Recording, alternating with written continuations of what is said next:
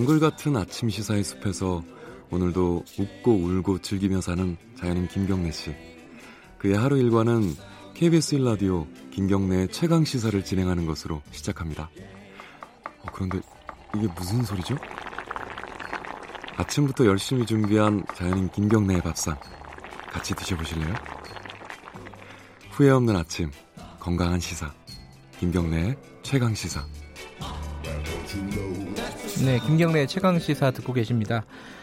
어, 지금 뭐 조국 장관 사태, 어, 그리고 또 지금 태풍 지나가고 이래가지고 최근에 일본 문제가 많이 좀 뉴스가 보도가 안 됐습니다. 근데 일본 문제도 여전히 진행 중이죠. 우리가 일본을 WTO에 제소, WTO에 제소를 했고, 일본이 이 양자협의에 응하겠다는 방침을 전해왔습니다. 이게 어떤 의미를 가질지 그리고 앞으로 이제 한일 관계 어떻게 어, 풀어야 될지 이런 부분들을 좀 얘기를 좀 해보겠습니다. 송기호 국제통상 전문 변호사님 나와 계십니다. 안녕하세요. 네, 안녕하세요. 네. 태풍이 큰 피해 없이 지나가서 다행입니다. 제가 아까 방송 전에 어, 고향이 좀 아래쪽이라서 네, 걱정이 네. 좀 많으셨다고. 네, 네, 아, 네 저희 시골 계신 네. 어, 저희 누님께서 어, 별일 없다. 농사 지으세요? 네. 아, 그러시구나. 네. 피해 없으세요? 네. 아, 다행이네요. 네. 어, 송기호 변호사님이 유튜브 채널을 여셨다고요? 아, 네. 송기호 TV라고. 송기호 TV. 예, 예. 경제 통상 중심으로 조금하고 예. 있습니다.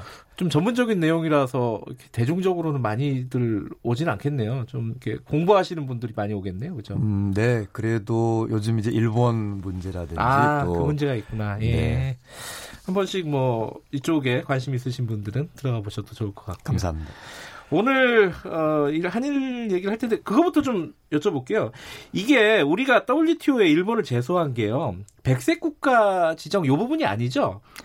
그렇죠. 오늘 이제 쟁점 중에 하나인데요. 예. 어, 그 반도체하고 디스플레이 핵심 세 개 소재 부품 우리가 불화수소 이야기 많이 들었지 예. 않습니까? 그러니까 일본이 맨 처음에 내린 조치 거기에 대해서 지금 WTO에 제기를 한 거죠. 그렇죠.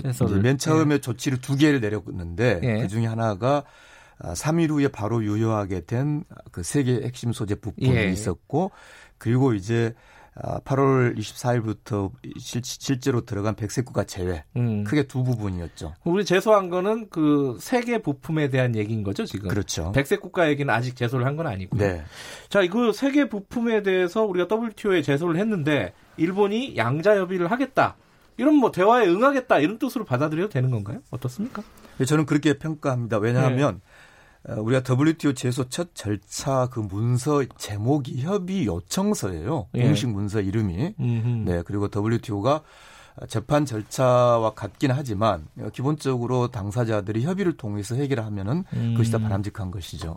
그러니까 우리가 제기한 건 그랬을 거 아닙니까? 이게 국제 무역 질서를 위배한다. 일본의 조치가 뭐 그런 얘기 아니겠습니까? 그죠? 그렇죠. 협의 요청서가 이제 영어로 다섯 페이지로 되어 있습니다. 네. 그냥 간단하게 말씀드리면 이제 어, 그 핵심 소재 세계 부품 그리고 어, 그것에 관련된 기술 네. 어, 이것을 일본이 어, WTO 규정을 위반하고 있다. 네. 특별히 이제 그동안 많이 부각되지 않았던 지식재산권 문제. 음. 네. 그러니까 그 세계 소재 부품을 단지 상품으로만 네. 어, 한국에 수출하는 것이 무역 그 제한을 받을 뿐만 아니라 네. 그거 관련된 기술 네, 기술 이전도 동시에 제한을 예, 그렇거든요. 네. 어, 그래서 그것이 어, WTO에서의 어떤 자유로운 어, 기술 이전, 네. 네, 그거 조항이 위반된 점도 이번에 같이 들어가 있습니다. 예. 근데 이제 어 일본이 대화에 응했다 이렇게 볼 수도 있겠지만은 뭐 보도를 보니까 이게 뭐 합의가 이루어질 가능성 거의 없지 않느냐 이런 관측들이 많더라고요. 송 변호사님이 보시기에는 어떻습니까?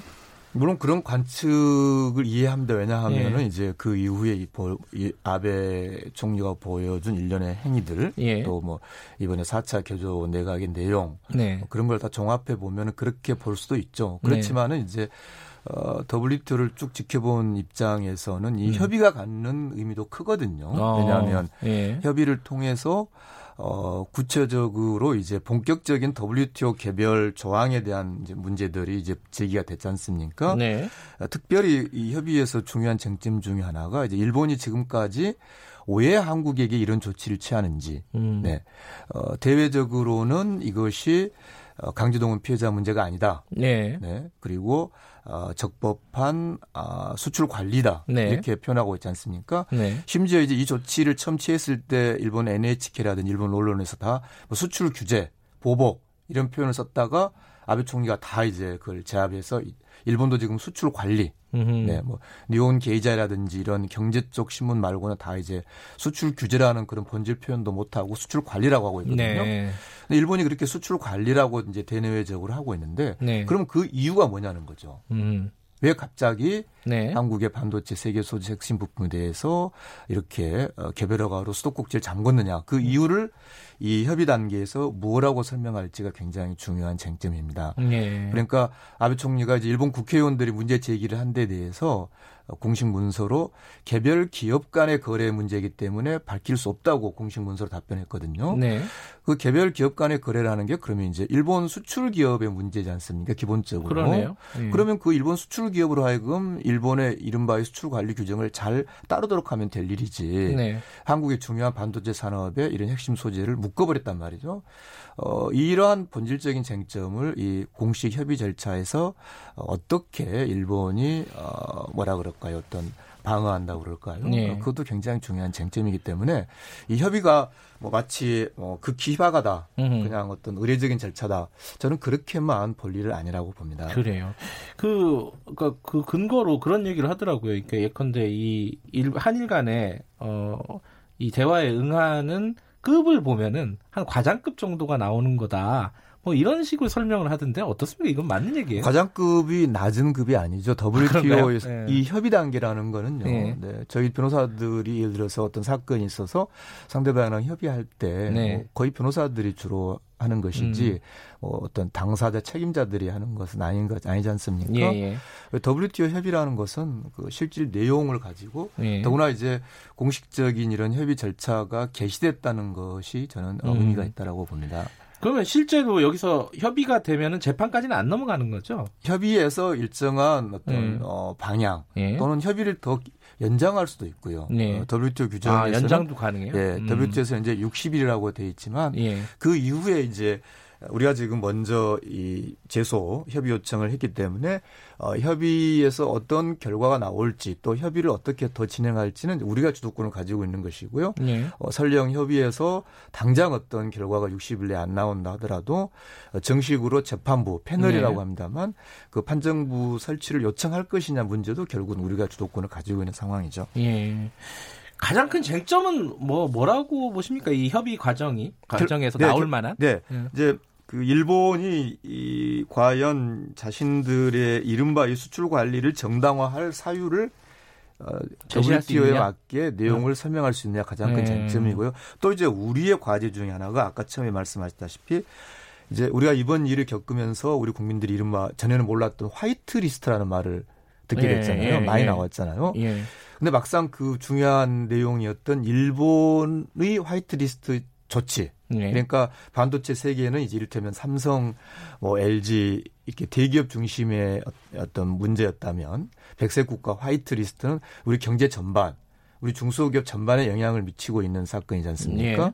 그래서 이 협의 협의가 계속되는 기간 중에 일본이 우리에게 한 백색 국가 제외 조치에 대해서도 우리가 WTO에 제소할 것인지 음흠. 그 문제에 대한 우리 어떤 판단이 또 하나 남아 있습니다. 네.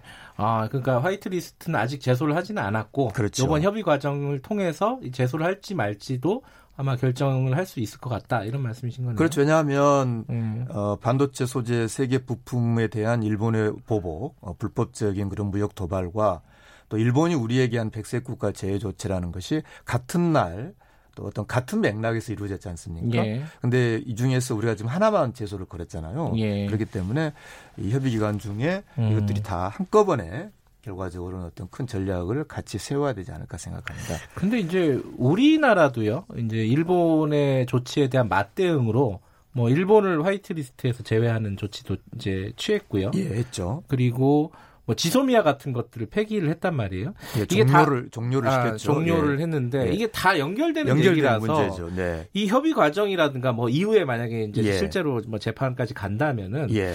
이런 부분들이 좀 우리한테 또 불리한 정황이 될 수도 있지 않을까라는 이런 생각도 드는데 어떻게 보십니까? 예, 우선은 그 포괄적 한일 군사 정보 협정 지소미아라고 예. 하는 또 그리고 우리가 일본에게 취한 백색과 제외에는 예. 결국 어떤 정부의 총력 대응의 의지를 예. 어떤 평가할 수는 있다고 봅니다. 그리고 예. 어 제가 이제 이, 이 사안이 일본이 자꾸 우리를 이제 국제법 위반 국가, 예. 믿을 수 없는 나라, 이렇게 계속 1년 이상 일관되게 이제 어떤 낙인을 국제사에서 계속 찍으려는 시도를 하고 있는데 네. 거기에 대해서 우리는 이것이 어, 일제 침략 전쟁기의 인권 문제이다라는 네. 그런 프레임을 우리가 강화하고 회복하는 것이 굉장히 중요하거든요. 이제 그런 점에서 제가 이제 일본의 어떤 어 변호사들 네. 또 국회의원 또 산업계를 좀 만나러 이제 다녔었는데 이제 그때 일본에서 이제 그 제기하고 있는 것 중에 하나가 이제 어 이를테면은 아 지소미아라든지 네. 우리가 일본을 백색과 제외하는 거라든지 어 이것이 어, 어떤 좀 더 큰 어떤 전략에서 한국이 이렇게 하는 것인지를 좀 설명이 좀 어, 필요하지 않느냐. 음. 네. 그런 그러니까 우리가 우리 우리로서는 이해가 되지만 네. 어, 일본에서 어, 우리하고 같이 하려고 하는 일본 네. 시민사회 쪽에 대해서는 한국 정부의 그런 어떤 총력 대응 의지라든지 또이 어, 인권 문제 프레임을 좀 더 적극적으로 알리는 것이 필요하다는 그런 음. 느낌을 받고 왔습니다.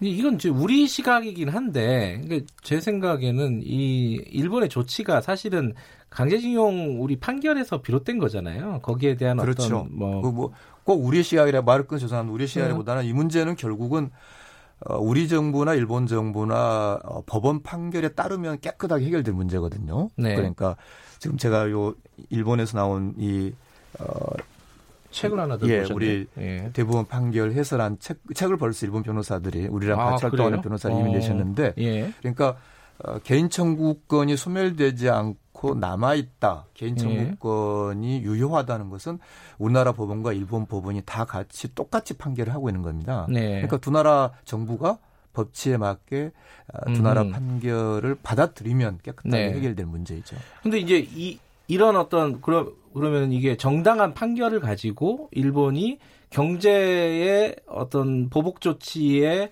근거로 삼은 거잖아요. 그런 얘기를 실제로 많이 했었고 공식적으로 아니라고는 했지만은 사전에 그런 얘기를 많이 했잖아요. 그렇죠. 뭐 어, 과거사라든지 이런 네. 문제를 그러니까 이 부분이 이제 이 WTO 협의 과정에서 좀 밝혀지면은 우리한테는 좀 유리한 유리한 정황이 되겠네요. 이 부분은. 그렇죠. 그러니까 이 배경에서 결국은 네. 이제 일본이 악용을 하고 있고 부당하게 어 저는 이제 이게 아베의 어떤 재판 불복 사건이라고 저는 그렇게 부르고 싶어요. 아, 네. 왜냐하면 본질적으로는요. 우리, 예, 우리 예. 법원 판결이 있었고 일본 기업이 우리 법원 판결에 응소해서 네. 소송을 쭉 해서 네. 최종적으로 졌지 않습니까? 네. 그러면 진 피고가 법원 판결을 이행하면 되는 거거든요. 네. 그리고 이행할 의사도 있었고요. 네. 근데 이제 아베 총리가 다른 의도를 가지고 따르지 마, 음흠. 이행하지 마라고 한 거지 않습니까? 네, 그런 결국은 이 협의 과정에서 이제 그 밑바닥에 있는 아베가 악용하고 있는 강제동원 피해자 문제. 네. 네. 이 문제에 대해서 좀 준비가 필요하다. 우리도 음. 준비가 필요하다. 무슨 음. 말씀 드리고 싶냐면 어 이제 우리 서울 변호사회에서 한일 국제 공동 심포지움을 일본 변호사들이랑 네. 했는데 그때 우리 피해자 문제들이 이제 심포지움에서 말씀하셨던 문제 중에 하나가 이제 어, 우리 사회 내에서 네. 특히 우리의 정부와 피해자 사이에서 이 강제동원 피해자 문제를 어떤 원칙에서 해결할지에 대한 대화가 좀 더 필요하다. 네. 이런 말씀이 나왔어요. 예. 그렇기 때문에 한편으로는 WTO 협의 절차를 우리가 잘 활용하면서 네. 또 그리고 대외적으로는 이것이 일본이 주장하고 있는 이른바 국제법 위반이라는 그런 프레임을 네. 우리가 국제 인권 문제로 지속적으로 강화하면서 네. 동시에 우리는 이것을 우리 내부의 합의 네. 음. 강제동원 피해자들과 대화 그리고 강제동원 피해자 문제를 즉 우리 법원도 이 강제동원 피해자의 권리가 남아 있다는 것을 최종적으로 판단해 준 거지 않습니까? 네. 그럼 이제 우리 정부도 법원 판결 후에 그러면 이 피해자의 인권 문제를 우리 국가가 어떻게 지원하고 구제하고 보장할 것이냐 이 음. 영역이 남아 있거든요. 네. 이것을 위해서 우리 피해자들과 먼저 더 많은 대화 음. 그리고 우리 사회 안에서 강제동원 피해자 문제 어떻게 풀어갈지 풀어갈지에 대한 합의 음흠. 이 절차도 우리가 지금 같이 진행을 하는 것이 필요하다고 음. 말씀드리고 싶습니다. 아 이게 단순히 한일 간의 싸움 이것뿐만 아니라 내부적으로도 네. 할 일이 있는 거거든요. 그렇죠. 그렇죠. 지금 이제 음. 일본의 그 변호사회 회장이 네. 전체 일본 변호사 대표 조직인 법정 대표 조직 회장이 한국에 어, 와 있어요. 예. 그래서 이 문제를 우리 어, 변호사회하고도 좀 대화를 할 텐데 그런 음.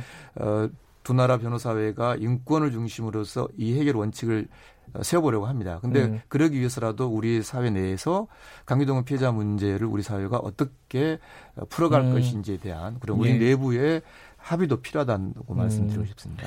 아까 이제 여러 번 나온 문제긴 하지만 일본도 어쨌든 법원에서 어, 개인의 청구권은 살아있다라는 걸 확인을 했다. 그렇죠. 네. 이건 뭐 한일 간의 법원은 다 확인을 한 부분이다. 네. 예.